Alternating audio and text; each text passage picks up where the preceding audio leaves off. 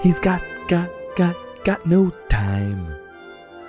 Welcome to another episode of This Goose is Cooked, where we review books intended for our future generations. Today's book, I Need a We, by Susan Hendra and Paul Linnet, published by Simon and Schuster. I need a wee drops in on a stuffed animal bear in a predicament. He needs to go number one. He and his friends look all over the place for somewhere to go, but to no avail. Will this bear ever be able to find a suitable place to go? Well, bring some hand sanitizer, or you're in trouble. We begin seeing our main character, Alan the bear. He's going down a swirling slide with his friends. He shouts out, Wee! as he goes down. Did I completely misjudge what this book is about? Let's read on. We see the friends standing in line, waiting to go back down the slide, and it looks like Alan is holding on to his junk, dancing around, and his friends ask him, What the hell is he doing? I have to think Unless he's that guy I saw on the L last week, he's got to pee. Well, he tells his friends just that. No, not the train encounter, the having to go pee thing. But he also tells them he's going to hold it so they can get another slide in.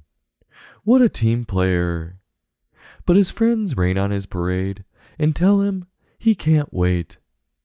They must be urologists and know something I don't about the consequences of holding it in. Is it true that if he holds it in, he can damage his prostate? That would be bad if he wants to have baby bears.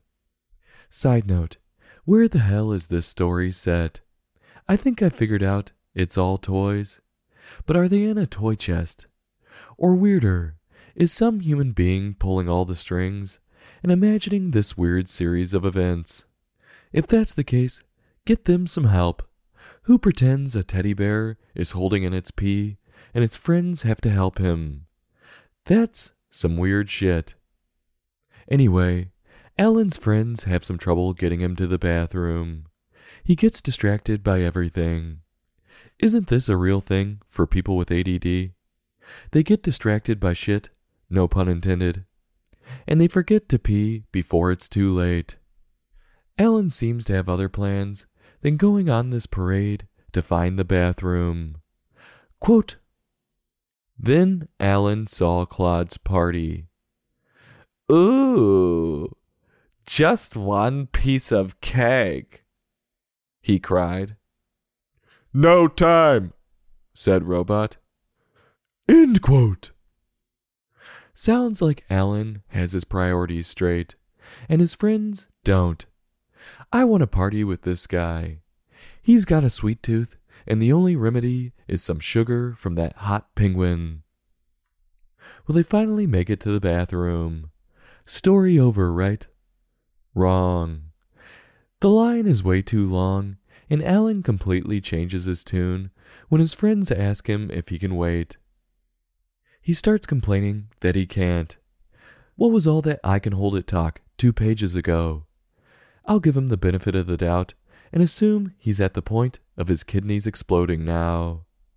Yep, they definitely are because he shouts out the title of the book to everyone. And this playa has a doll come up to him and invite him back to her house. How the hell did that line work? I've tried them all, from do you come here often? To, Yeah, I have a job. And, I can read. But never in my wildest dreams did I think shouting out that I'm going to pee everywhere would get me back to a chick's place.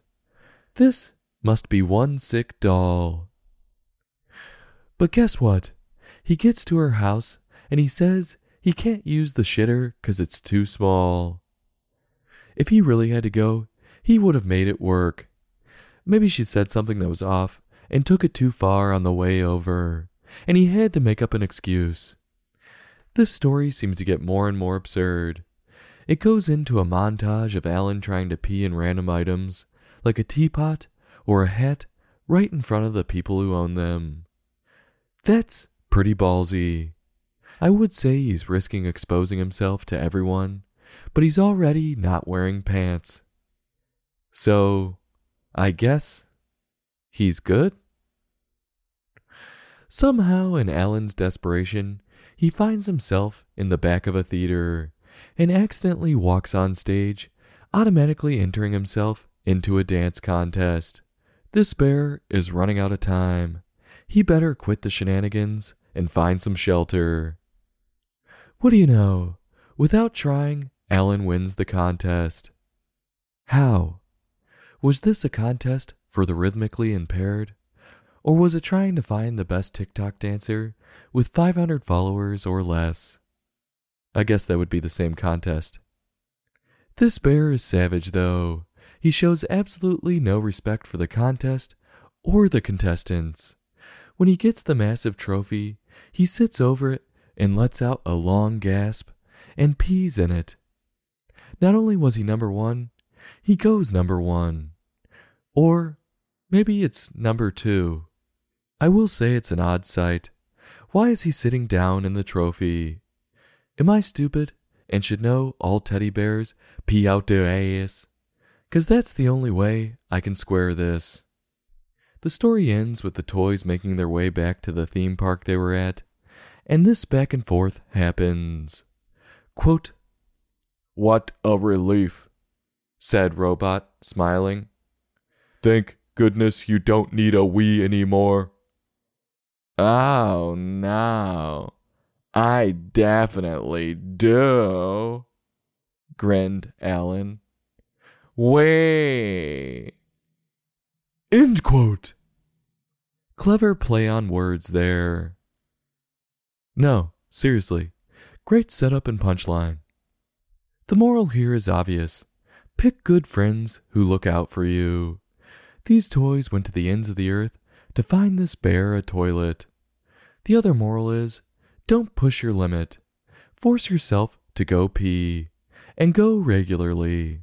Or one day you'll be sitting in your car, stuck in traffic, swinging your arm around behind your seat, trying to find an empty Gatorade bottle. It's not a comfortable position to be in. Sue and Paul somehow made having to pee highly entertaining. They made it relatable, and the jokes just seemed to keep coming. And that's my critique. I know Alan went through some character development, but it almost felt like they had two different stories here. With Alan not wanting to go and being distracted, to Alan frantically trying to find a place.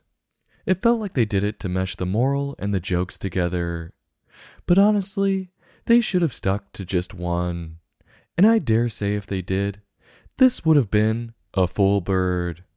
Oh, and also, I have no clue where these characters even were. What the hell was this world? I would have liked more backstory on that. As for their pictures, they weren't my favorite. They felt flat. But I will say they were uniquely theirs. So that's good. I'm pissing on this one too much. Everyone will find something to relate to. So on a scale from 1 to 5, I'm giving this book a 3.4. I'll have a heapin' helpin' and go back for another servin'. This goose is cooked. Join us next time for another in depth book review.